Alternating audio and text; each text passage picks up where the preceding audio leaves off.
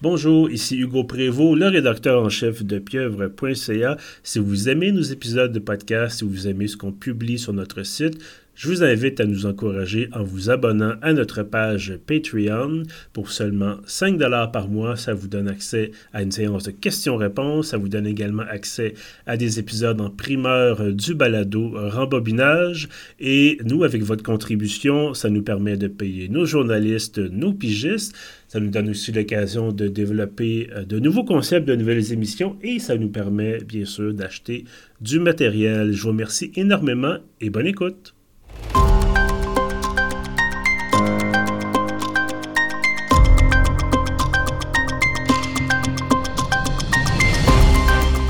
Colette Brun, bonjour. Bonjour Hugo. Bienvenue à Entretien journalistique. Avec plaisir. Écoute, je pense que tu es la première que je reçois euh, chez moi, parce qu'avant la pandémie, je, recevais beaucoup d'invités à la maison. Et évidemment, avec la pandémie, on est passé à distance. Euh, j'ai fait quelques épisodes en présent. J'ai l'expression présentielle, mais euh, c'était ça le contexte, donc avec des gens sur place. Mais je pense que tu es la première qui, que, que je réaccueille, ou en tout cas que j'accueille dans mon studio, appelons ça un studio, qui est en fait ma, cuisine. Euh, Charmant studio, très bon café, très heureuse d'être à Montréal, je recommande. Ben, tant mieux. Euh, donc, on est là pour parler aujourd'hui d'un sondage qui est sorti il y a maintenant, euh, je pense, deux semaines. Un sondage CROP sur les habitudes de consommation de nouvelles des, des internautes québécois euh, dans le contexte du blocage de, des nouvelles par Facebook, euh, donc en vertu de la loi C-18, la loi sur les nouvelles en ligne. Euh, tu es là pour nous en parler parce que tu es la directrice du Centre d'études sur les médias à l'Université Laval. Tu es également professeur titulaire au département d'information et de communication. Donc, euh, tout un titre. Euh, et, et, je tiens à dire que c'est le Centre d'études sur les médias qui a commandé ce sondage à CROP. On voulait vraiment savoir euh, comment les gens percevaient et réagissaient à, ce blocage. Oui. Et euh, ce qui est assez intéressant, ce qui est beaucoup ressorti dans les médias, c'est que, bon, les 18-34 ans utilisent, sont encore sur Facebook, sur Instagram pour s'informer, ou ça, en tout cas, ça peut ou pas changer leurs habitudes de consommation de nouvelles.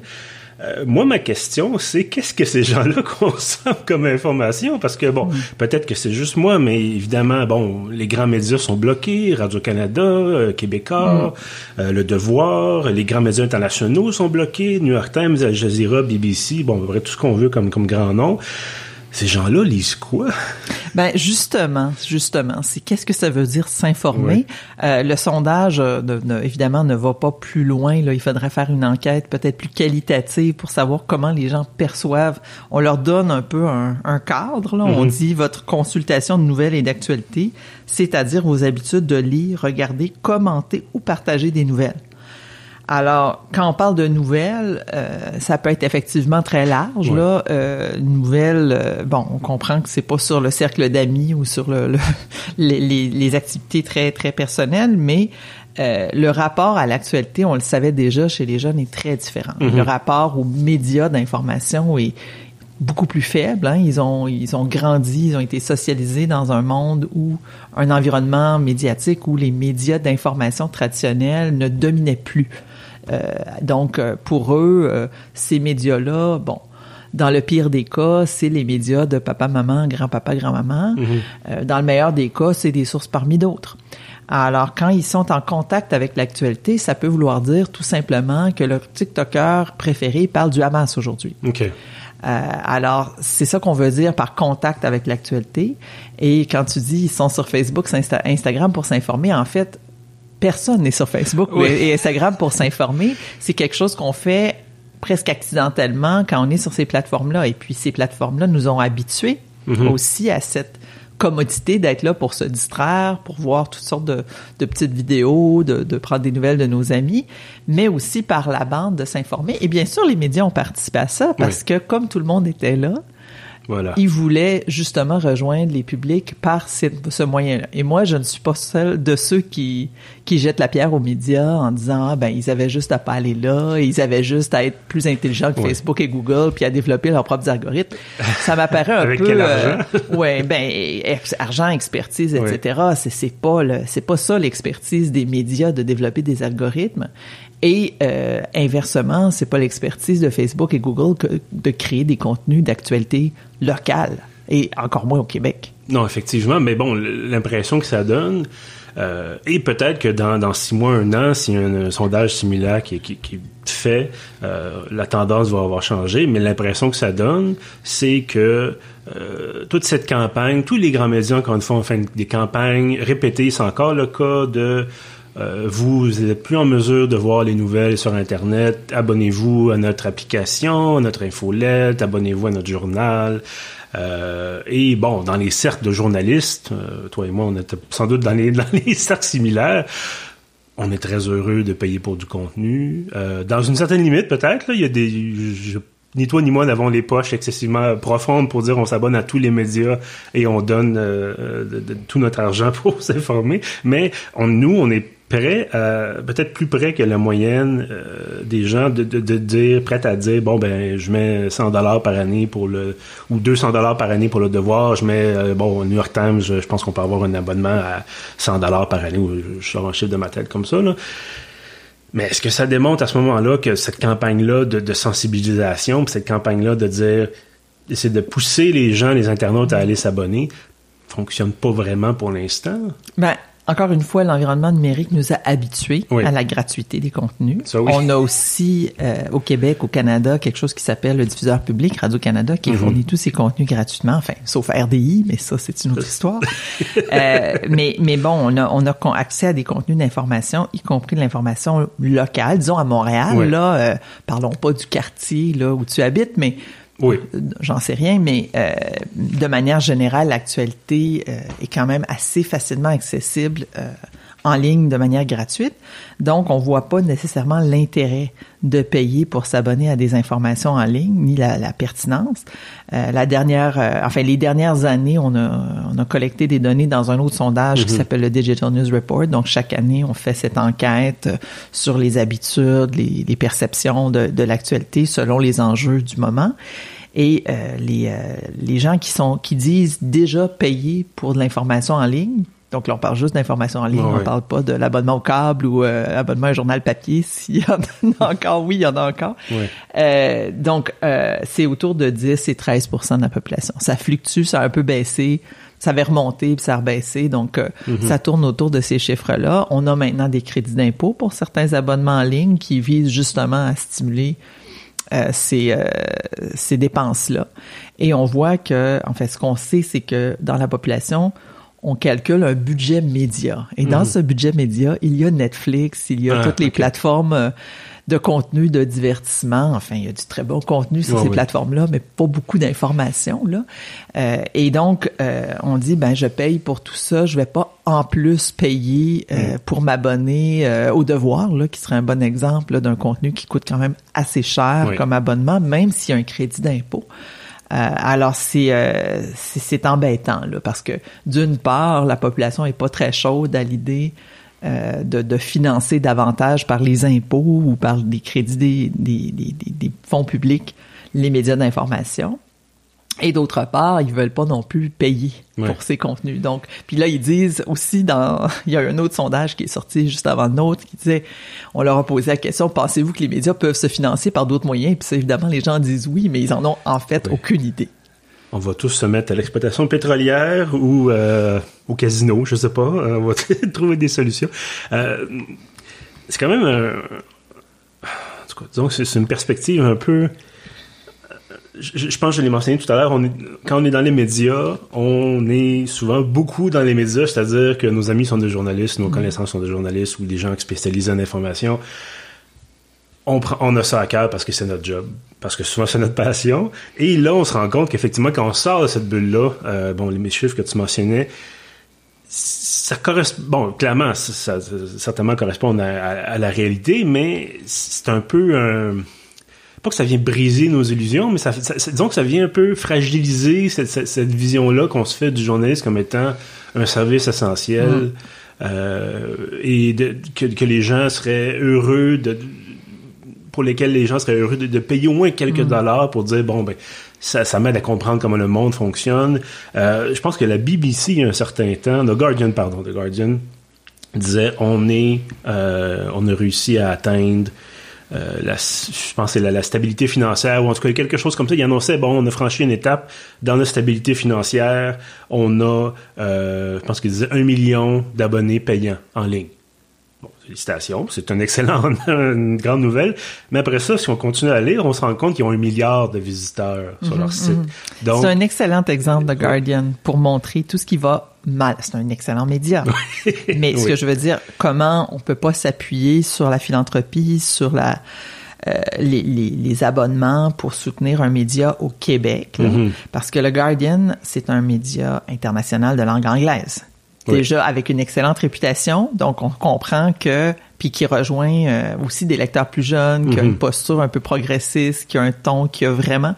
Eh bien, ce média-là est appuyé sur une fondation richissime qui, pendant... Enfin, qui de, de, de ce qu'on me dit euh, se, est, contente quand le Guardian ne perd pas d'argent. Mm-hmm. Euh, donc ils sont prêts à ils ont les poches profondes justement, ils sont prêts à soutenir euh, ad vitam aeternam ce journal-là. Donc on comprend que ça leur donne une marge de manœuvre plus intéressante que un média comme, le vôtre et ils ont aussi accès à un public beaucoup beaucoup plus large. Donc effectivement sur le milliard de de visiteurs, s'il y en a un million qui payent, ils sont contents. Alors on comprend là, euh, par ordre de grandeur là pour le, Québec, euh, on, a un problème avec ça. le média qui se rapproche le plus de ce modèle-là au Québec, c'est la presse, mm-hmm. Euh, qui a justement bénéficié d'une contribution philanthropique de son ancien propriétaire au départ, quand, quand, ils ont changé de modèle, et qui, qui jouit aussi d'une excellente réputation professionnelle. Donc, ils réussissent à s'en tirer. Ils ont aussi une une application. Euh, oui, ben, c'est ça, aussi. Ils ont, ils, ont, ils ont, changé de modèle. Il n'y a plus la version papier. Ils ont vendu les journaux régionaux. Euh, exact. Ça s'est complètement transformé. Là. Et, euh, et, ces journaux-là aussi, bon, ça c'est un autre cas, là, mais les, les coops de l'info, c'est pas un modèle facile là, mm-hmm. à, à, gérer et à faire fructifier, malgré la qualité de ce qu'ils produisent. Là. Sur le plan du, du modèle d'affaires, c'est vraiment pas simple. L'impression qu'on a, puis bon, j'avais fait un épisode il y a, il y a quelques mois maintenant, peut-être, euh, avec des gens justement du milieu, parler de, de ces 18 qui, à l'époque, était plus un, la perspective d'un blocage était plus une perspective plutôt que de dire bon ben, c'est en train de se faire. Euh, et là bon on est vraiment dedans. Facebook ça fait déjà plusieurs mois. Là Google vient d'annoncer euh, puis bon, c'est une tactique de négociation, clairement, mais il vient d'annoncer qu'ils pourraient peut-être, s'ils sont pas contents en décembre, quand la loi va entrer en vigueur, il pourrait bloquer les résultats de recherche euh, liés au contenu de nouvelles. Euh, on, espère, en tout cas moi personnellement, on se dit bon ben ça va être un moment difficile à passer, ça va être un six mois, un an difficile à passer, on va être difficilement retrouvable, trouvable sur internet, puis après ça les choses vont s'arranger magiquement. Non, ça va revenir. non. Euh, en fait, en fait, chaque chaque semaine, chaque mois qui passe dans ce bras de fer coûte extrêmement cher aux mm-hmm. médias. Euh, et bon, le sondage qu'on a fait montre qu'au Québec, il y a quand même, puis encore une fois, là, c'est le, verre à moitié plein, euh, parce qu'on voit qu'il y a à peu près la moitié des gens qui sont euh, favorables à ce que Meta contribue, qu'on pense. Ben, on parle de Meta, parce qu'à l'époque, quand on a fait le sondage, Google n'avait pas encore annoncé cela euh, et qui ont aussi une, une attitude, je dirais, assez favorable quant à au rôle du gouvernement fédéral dans ce dossier-là. Donc, euh, euh, quand on leur demande euh, si vous considérez que le gouvernement fédéral a une responsabilité dans l'accès à une information de qualité, ben la moyenne c'est 7.9 sur 10. Les médias c'est 8.1, ça vous donne une idée. Google 6.9, Facebook 6.2. Donc on comprend qu'il y a un écart entre la perception de la responsabilité, puis peut-être indirectement la confiance qu'on a dans mm-hmm. les, gouvernements par rapport aux plateformes, même Google, qui est une plateforme d'information hein, à la base, enfin de, gestion d'information, une espèce de petit bibliothécaire algorithmique. Mais euh, mais ce que Google fait, de, ce que je peux comprendre, c'est euh, là, euh, on a, le gouvernement a proposé un projet de règlement avec un peu de détails sur comment la loi va s'appliquer. Et ils ont mis beaucoup d'eau dans leur vin pour, ben, en tout cas, beaucoup. Pas mal d'eau dans leur vin pour accommoder Google. Ils ont réduit le montant que Google devait euh, contribuer. Mm-hmm. Ils ont aménagé des, des, euh, des modalités d'exemption, donc les, les, plateformes pouvaient prendre des ententes avec les médias, mais ils ont quand même conservé euh, des, des, mesures, si on veut, d'équité pour les plus petits médias, pour les médias de langue officielle minoritaire, pour les médias autochtones, pour les médias de, de, différents groupes de la diversité, etc., ou des, des petits médias.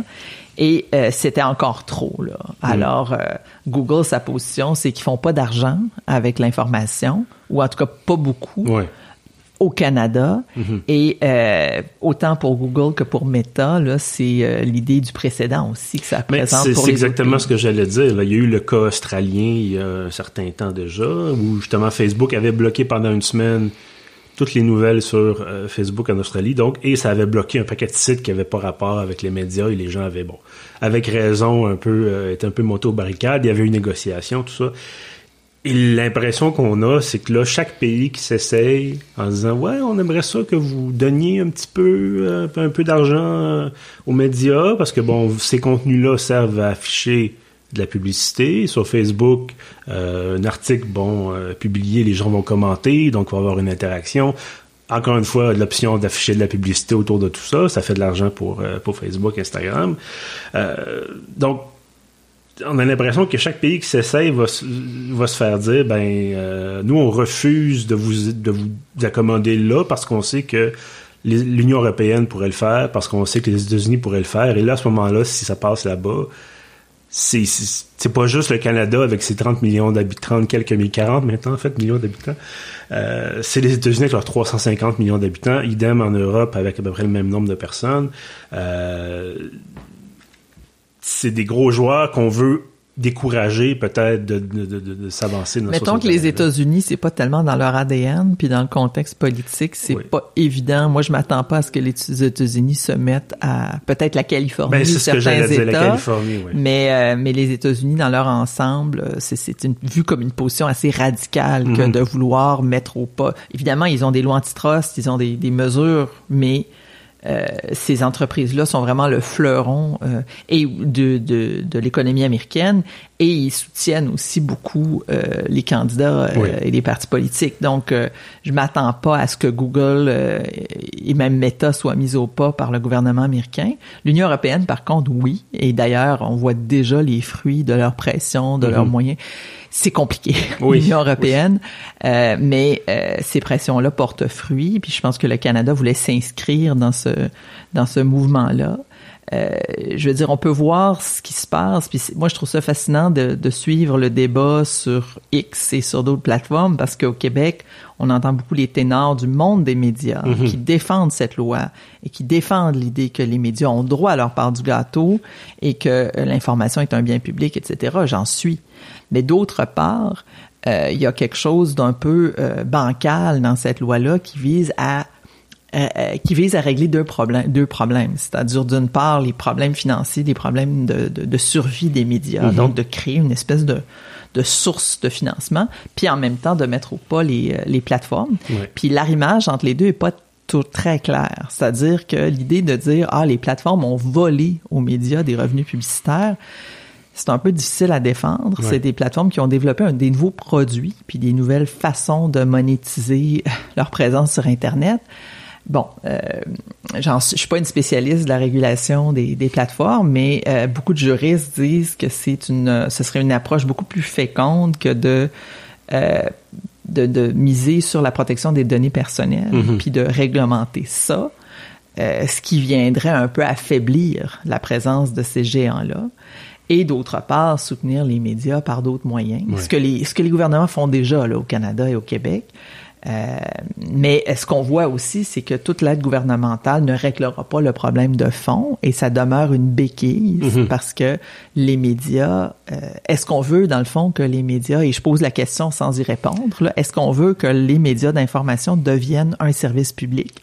C'est-à-dire qu'on ait des Radio-Canada et des différentes versions de Radio-Canada qui existent dans l'écosystème Ouais. un, un Radio-Canada de droite, un Radio-Canada euh, pour la Côte-Nord, un Radio-Canada à Montréal, euh, je- je- un Radio-Canada autochtone, etc. Ben, on a déjà un peu ça, on va dire. Mais euh, ce que je veux dire, c'est euh, est-ce qu'on peut encore espérer un, un écosystème médiatique qui est diversifié avec des entreprises euh, des grandes entreprises avec des, des, des, des, petites entreprises et des médias communautaires, mm-hmm. des PME, etc. là, actuellement, et, et, qui font du journalisme aussi. Pas juste des médias qui disent oui, nous, on parle d'actualité, mais dans le fond, ce qu'on fait, c'est vraiment du divertissement. Il n'y a pas vraiment de recherche, il n'y a pas de travail de terrain. Euh, tout ce qu'on fait, c'est surfer un peu sur l'actualité. Euh, c'est vraiment ça, moi, qui m'inquiète, c'est le travail de fond. Puis mhm. j'aurais peut-être dû le dire au début, là, après la, longue liste de mes titres, là, que je suis aussi présidente du euh, comité consultatif indépendant pour les crédits d'impôt fédéraux. Mhm. Et à ce titre, je suis témoin en fait de, de la transformation de, de l'écosystème parce qu'on voit passer toutes sortes de médias bon qui ont des médias traditionnels des médias des hebdos qui en arrachent euh, on voit passer des nouveaux modèles aussi qui euh, souvent s'appuient beaucoup beaucoup sur euh, le, le, contenu très promotionnel hein, ou des, des, des, contenus qui sont simplement agrégés d'autres sources. Mm-hmm. Alors, on, on fait un, une synthèse de ce que d'autres médias ont dit sans faire aucun travail original, aucune entrevue, aucun travail de terrain. Euh, alors, il n'y a, y a, y a, pas vraiment de nouveaux modèles, de, de nouvelles pousses. Il y en a quelques-unes, mais c'est extrêmement rare, euh, qui font euh, un travail, un vrai travail journalistique. Puis parfois, je me demande si euh, la société en veut vraiment de ça, du journalisme. Mais bon, on va pas se mettre à pleurer dans notre café. mais c'est évidemment, c'est que ça coûte très cher. C'est, c'est, il faut des gens, encore une fois, tu l'as mentionné, des gens sur le terrain, et on parlera pas de gens à l'étranger, euh, faire des reportages à l'international, ça, ça coûte encore plus cher.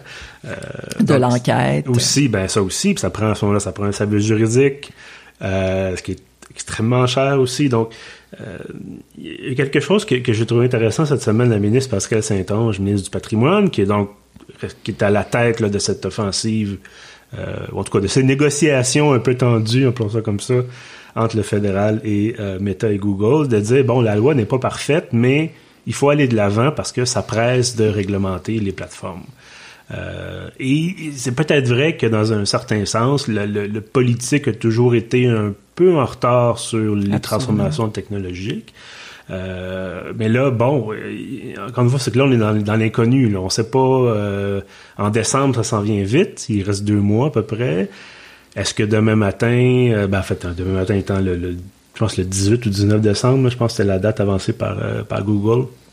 Est-ce qu'on va se retrouver avec une incapacité? Parce que de ne pas voir les nouvelles sur Facebook, bon, c'est plate. Mais euh, on fait ça a un impact, euh, ça a un impact quand même financier très important sur les médias. Il y a certains médias qui qui avaient beaucoup misé mhm. là-dessus, puis bon, euh, et qui qui se retrouvent avec des baisses de de, mhm. de, de, trafic euh, très importantes. Mais ce que je veux dire, c'est que ce contenu-là reste accessible ailleurs. Par contre, mhm. si on peut plus utiliser le principal moteur de recherche de la planète pour chercher Pieuvre ou pour chercher Le Devoir ou Radio-Canada, ben à ce moment-là, euh, qu'est-ce qu'on fait? Ben, c'est pour ça que Google n'a pas encore mis ses menaces à exécution. Ils sont dans une position beaucoup plus délicate. Mhm. Facebook peut très bien ou Meta peut très bien se passer d'informations, même si euh, les médias et moi aussi je leur reproche ça, mais c'est pas leur mission. Alors que Google, c'est un moteur de recherche sur l'information et Google News, c'est un moteur de recherche sur l'actualité. Mhm. Ils ont déjà fait ça ailleurs, en France, dans d'autres pays européens. Ils ont bloqué euh, l'accès à Google News. On comprend que politiquement, c'est très, très délicat pour eux de le faire. Donc, ils vont le faire vraiment en dernière extrémité. Pour le moment, ils agitent la menace. Et ils l'ont ressorti. Hein, ils avaient calmé le jeu euh, avec l'arrivée de la nouvelle ministre et, donc on, sentait qu'ils voulaient, euh, ils étaient ouverts, ils étaient à la table comme on disait. Mais là, euh, ils viennent de dire, ils viennent d'envoyer un message, non, là c'est c'est pas assez, on n'est pas content. Mais ils profitent aussi de l'efficacité des, des mesures de méta. Là. Alors ils, sont sont dans une position un peu d'attente et de réaction. Euh, mais je, je, ne sais pas, on n'a pas mesuré ça dans notre sondage, mais ça serait la prochaine étape. Là, si Google met ses menaces à exécution, euh, comment ça serait reçu par la population, Mhm. parce que ça pourrait être vu. Évidemment, les gens qui s'opposent à la loi, ils voient la preuve de l'échec de la loi, mais on peut y voir une, une- un geste de force et une- un geste de censure euh, très euh, très Mhm. dommageable là, pour pour euh, pour la démocratie canadienne Oui. Ben, et québécoise. Évidemment, ni, ni toi ni moi ne sommes spécialistes politiques ou de, du droit, mais là, c'est ça, c'est la question de est-ce qu'une entreprise... euh, parce que oui, ont le droit de ne pas afficher certains contenus. C'est une entreprise privée qui décide ce qu'ils montrent ou non sur- dans leur système. Mais dans une entreprise en position de monopole, pratiquement, euh, est-ce qu'une entreprise peut défier le pouvoir d'un gouvernement euh, au point Ben de- oui, de- ils le font. Mais Ils le font, mais ce que je veux dire, c'est est-ce que effectivement jusqu'où ça va? Puis bon, c'est très hypothétique. Ben, je pense, question, moi, ce que je dis depuis le début, c'est ce qui compte, c'est la réaction de la population. Mhm. Et si la population s'oppose en masse à cette, euh, je pense qu'un blocage de Google News va beaucoup plus paraître que euh, que Facebook euh, et, et que sur le plan de la légitimité, si on veut, ça va faire réagir plus les gens, mais peut-être que non. Peut-être que les gens vont aller directement sur des sites d'information ou bien ils vont continuer à, continuer à utiliser Twitter ou d'autres sources euh, de, de manière, euh, bon, plus ou Bon, moins Twitter fiable. étant Twitter aussi, là. Euh, ou devrait-on plutôt dire X maintenant? Ça, c'est une autre chose. Euh, Ça reste des plateformes qui qui sont pas utilisées par une très grande partie de la population. Euh, mais on voit, puis c'est ce qu'on voit aussi dans le sondage, c'est qu'il y a encore une bonne partie de la population plus âgée qui euh, ne s'informe pas sur les médias sociaux, qui utilise encore les plateformes traditionnelles en priorité. Euh, puis euh, c'est ça, le fait que les pratiques soient tellement éclatées font en sorte que, mais je peux pas croire que un geste comme ça, comme Google, n'aurait pas d'impact dans la population. J'ai l'impression qu'il y aurait une réaction plus forte euh, qu'au geste de Facebook. Et c'est d'ailleurs pour ça qu'ils ne font rien pour le moment. Mhm. Euh, mais euh, ça met quand même une pression sur le gouvernement de, de reculer encore davantage, puis Oui. de de- d'affaiblir dans le fond sa loi. Puis là, c'est de savoir. euh, je je, je n'ai pas parlé à Madame Saint-Onge récemment, là, depuis qu'elle est ministre, et encore moins depuis qu'elle est euh, dans ce ministère. Mais euh, jusqu'où ils sont prêts à aller, Oui. quel est leur quel est leur plan de négociation avec les plateformes parce que c'est vraiment ça qui va faire dénouer l'im- l'impasse. Mhm. Euh, il faut qu'ils trouvent une solution négociée puis là la, la température vient de monter. Oui. Euh, récemment, je pense que Boris Pro du Devoir mentionnait là, le montant. euh, Ottawa voulait aller chercher 172 millions Mm. de dollars. Euh, Google serait prêt, c'est vraiment une rumeur, à payer 100 millions. Il y aurait peut-être un, donc un 72 millions là, d'écart. Euh, au moins, On croirait qu'à 72 millions là pour Google, Oui. il serait pas il serait pas sorti là comme ça, Oui. il- enfin Ben, en fait, c'est peut-être une question de principe. Moi, je sais aussi, j'ai fait quelques petites recherches récemment. Je m'interrogeais sur YouTube qui s'attaque au bloqueur de publicité, qui est un autre aspect de Google. Mais euh, Google a récemment fait des revenus, c'est pas nécessairement des profits, évidemment, mais des revenus de 53 milliards de dollars. Euh, donc, on pourrait se demander, on se dit, est-ce qu'à ce moment-là, justement, un- même un 172 millions, est-ce que c'est du, du- de la monnaie pour aller faire l'épicerie? Est-ce que c'est vraiment un montant euh, conséquent? Mm. Euh, je, je laisse ça évidemment aux gens de, de chez Google, mais effectivement, on- ces ces montants-là sont tellement gigantesques, euh, même 172 millions. Gigantesque et non, parce que si on parle de 100, disons 172, Oui. même 200 millions là pour prendre un chiffron, c'est pas ça qui va sauver les médias au Canada. Effectivement. Euh, alors, euh, c'est un vraiment une. Moi, je vois ça vraiment. On utilise Oui. le terme de bras de fer. Là, c'est Oui. vraiment un, un, un rapport de force. Là, c'est pas. C'est à la limite, c'est presque plus une question d'argent. C'est Mhm. vraiment une question de. euh, Google ne veut pas donner l'impression d'avoir perdu la bataille parce qu'il y a d'autres batailles qui s'en viennent. Voilà. Mais bon, pour le moment, on est dans la spéculation. Là, c'est pas très. Euh, je pense pas que ça nous avance beaucoup là d'avoir cette discussion là. Je comprends qu'on on se pose beaucoup de questions. Oui. Ben, c'est qu'on n'a pas beaucoup euh, d'informations non plus. Exact, C'est c'est- c'est exact. à huis clos. Mais euh, ça, euh, la question de la transparence de tout ce processus-là, c'est quelque chose que le gouvernement fédéral voulait.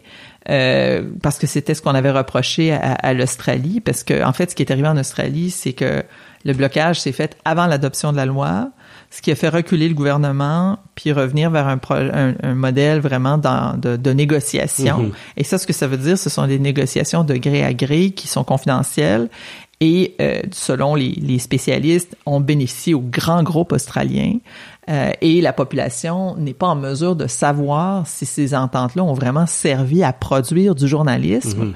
ou si euh, cet argent-là va plutôt dans pour les médias là à, des formules de euh, enfin des stratégies de, de, de, de revenus publicitaires ou carrément à des salaires faramineux pour des dirigeants. Là, ça c'est mhm. toujours l'épouvantail qu'on brandit et puis parfois avec raison.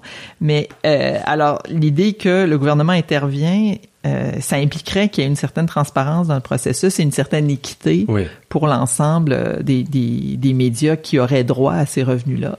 Et la difficulté, c'est que Google et Meta ne veulent pas se mettre à négocier avec toutes sortes de petits joueurs mhm. qui, pour eux, n'ont pas d'importance. Même les gros joueurs au Canada ont pas beaucoup d'importance pour eux.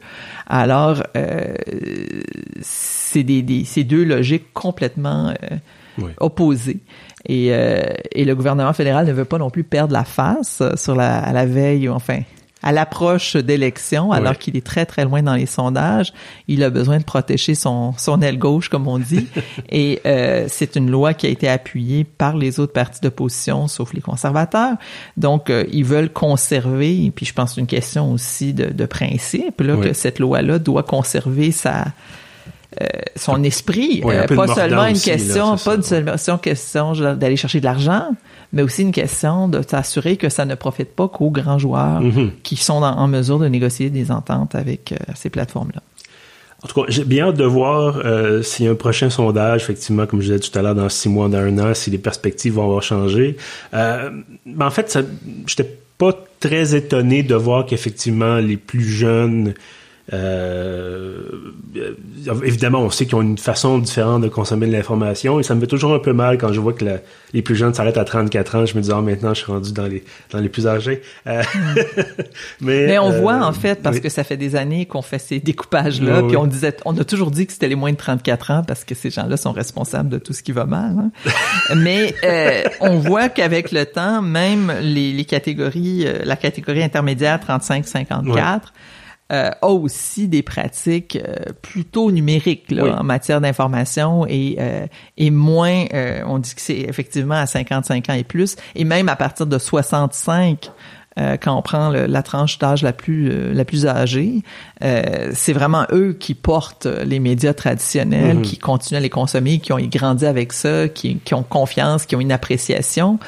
Euh, alors, euh, on voit que le problème n'est pas seulement chez les 18-34 ans, c'est vraiment euh, mm. à partir de, enfin, ceux qui ont grandi avec le numérique. Là. Oui. Mais en même temps, est-ce que c'est un problème dans le sens que ces outils-là existent?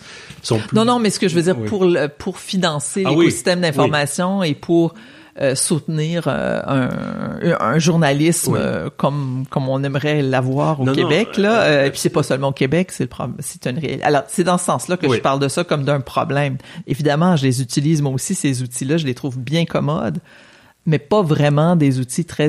Puis d'ailleurs, tout le monde le dit dans les sondages, quand on demande aux gens, est-ce que vous trouvez que ce sont des outils de qualité pour l'information, les gens disent non, mais ils sont tellement pratiques. Voilà, ils sont partout, effectivement. On est tous, euh, bon, euh, on peut bien dire, on va fermer notre compte Facebook, mais notre famille est sur Messenger, ou notre, euh, bon, nos amis aussi, on consulte Instagram pour toutes sortes de choses. Bon, Google, évidemment, tous les jours. D'ailleurs, l'utilisation de Facebook est en baisse. La plateforme Facebook, Messenger, Messenger, ça va effectivement encore très bien, mais euh, le, temps passé sur Facebook est en baisse et c'est justement ça l'enjeu. Hein. Mm-hmm. Euh, j'ai assisté à une conférence l'autre jour où on montrait que la, quand on, présente l'information selon des critères vraiment algorithmiques, je veux dire, il y a comme un, un divorce total entre la qualité de l'information et l'engagement sur Facebook. Alors, quand on, présente l'information qui est rigoureuse, qui est mhm. exigeante, qui est nuancée, qui parle de politique, whoop, oui. ça, ça, ça c'est pas bon là, c'est pas bon pour les pour l'entreprise parce que les gens sont pas à l'aise avec ces discussions là, c'est des choses qui sont compliquées. Alors que tout ce qui est agréable, divertissant, plaisant, mhm. c'est bon, ça reste, ça garde les gens engagés. Alors c'est un problème c'est un problème de notre époque, c'est un problème de, de l'environnement numérique dans lequel on est. C'est pas un problème des jeunes. Je pense qu'il faut pas dire ça. Les jeunes avec leur musique. Oui, oui, oui. Ils sont sur TikTok puis ils savent pas c'est quoi le journaliste. Mais euh, non, ah, mais c'est ça. Donc on, on, est dans un environnement comme ça où quand on est plus jeune, on est plus, on est peut-être moins sensible aux problèmes parce qu'on n'a pas vraiment connu autre chose. Mhm. Colette Brun, merci beaucoup d'avoir été avec nous aujourd'hui. Avec plaisir. Très intéressant. Euh, bon, évidemment, ceux qui nous écoutent, merci euh, bien sûr d'être fidèles au rendez-vous. Si vous voulez écouter les autres épisodes d'entretien journalistique, on est sur pieuvre.ca, on est également sur Spotify et Apple Podcast. Euh, et si justement vous voulez échapper aux algorithmes et peut-être éventuellement au blocage des nouvelles, abonnez-vous à notre infolettre. C'est envoyé tous les samedis matins. Ça vous donne accès à l'ensemble des contenus. C'est gratuit, évidemment. Et pour vous inscrire, donc, vous allez sur le site. Il y a un formulaire à remplir. Dans la colonne de droite, ça prend à peu près 5 secondes. Et donc, c'est ça. Ça vous donne accès à toutes les critiques, tous les articles, tous les épisodes de podcast. Sur ce, je vous dis merci et à bientôt.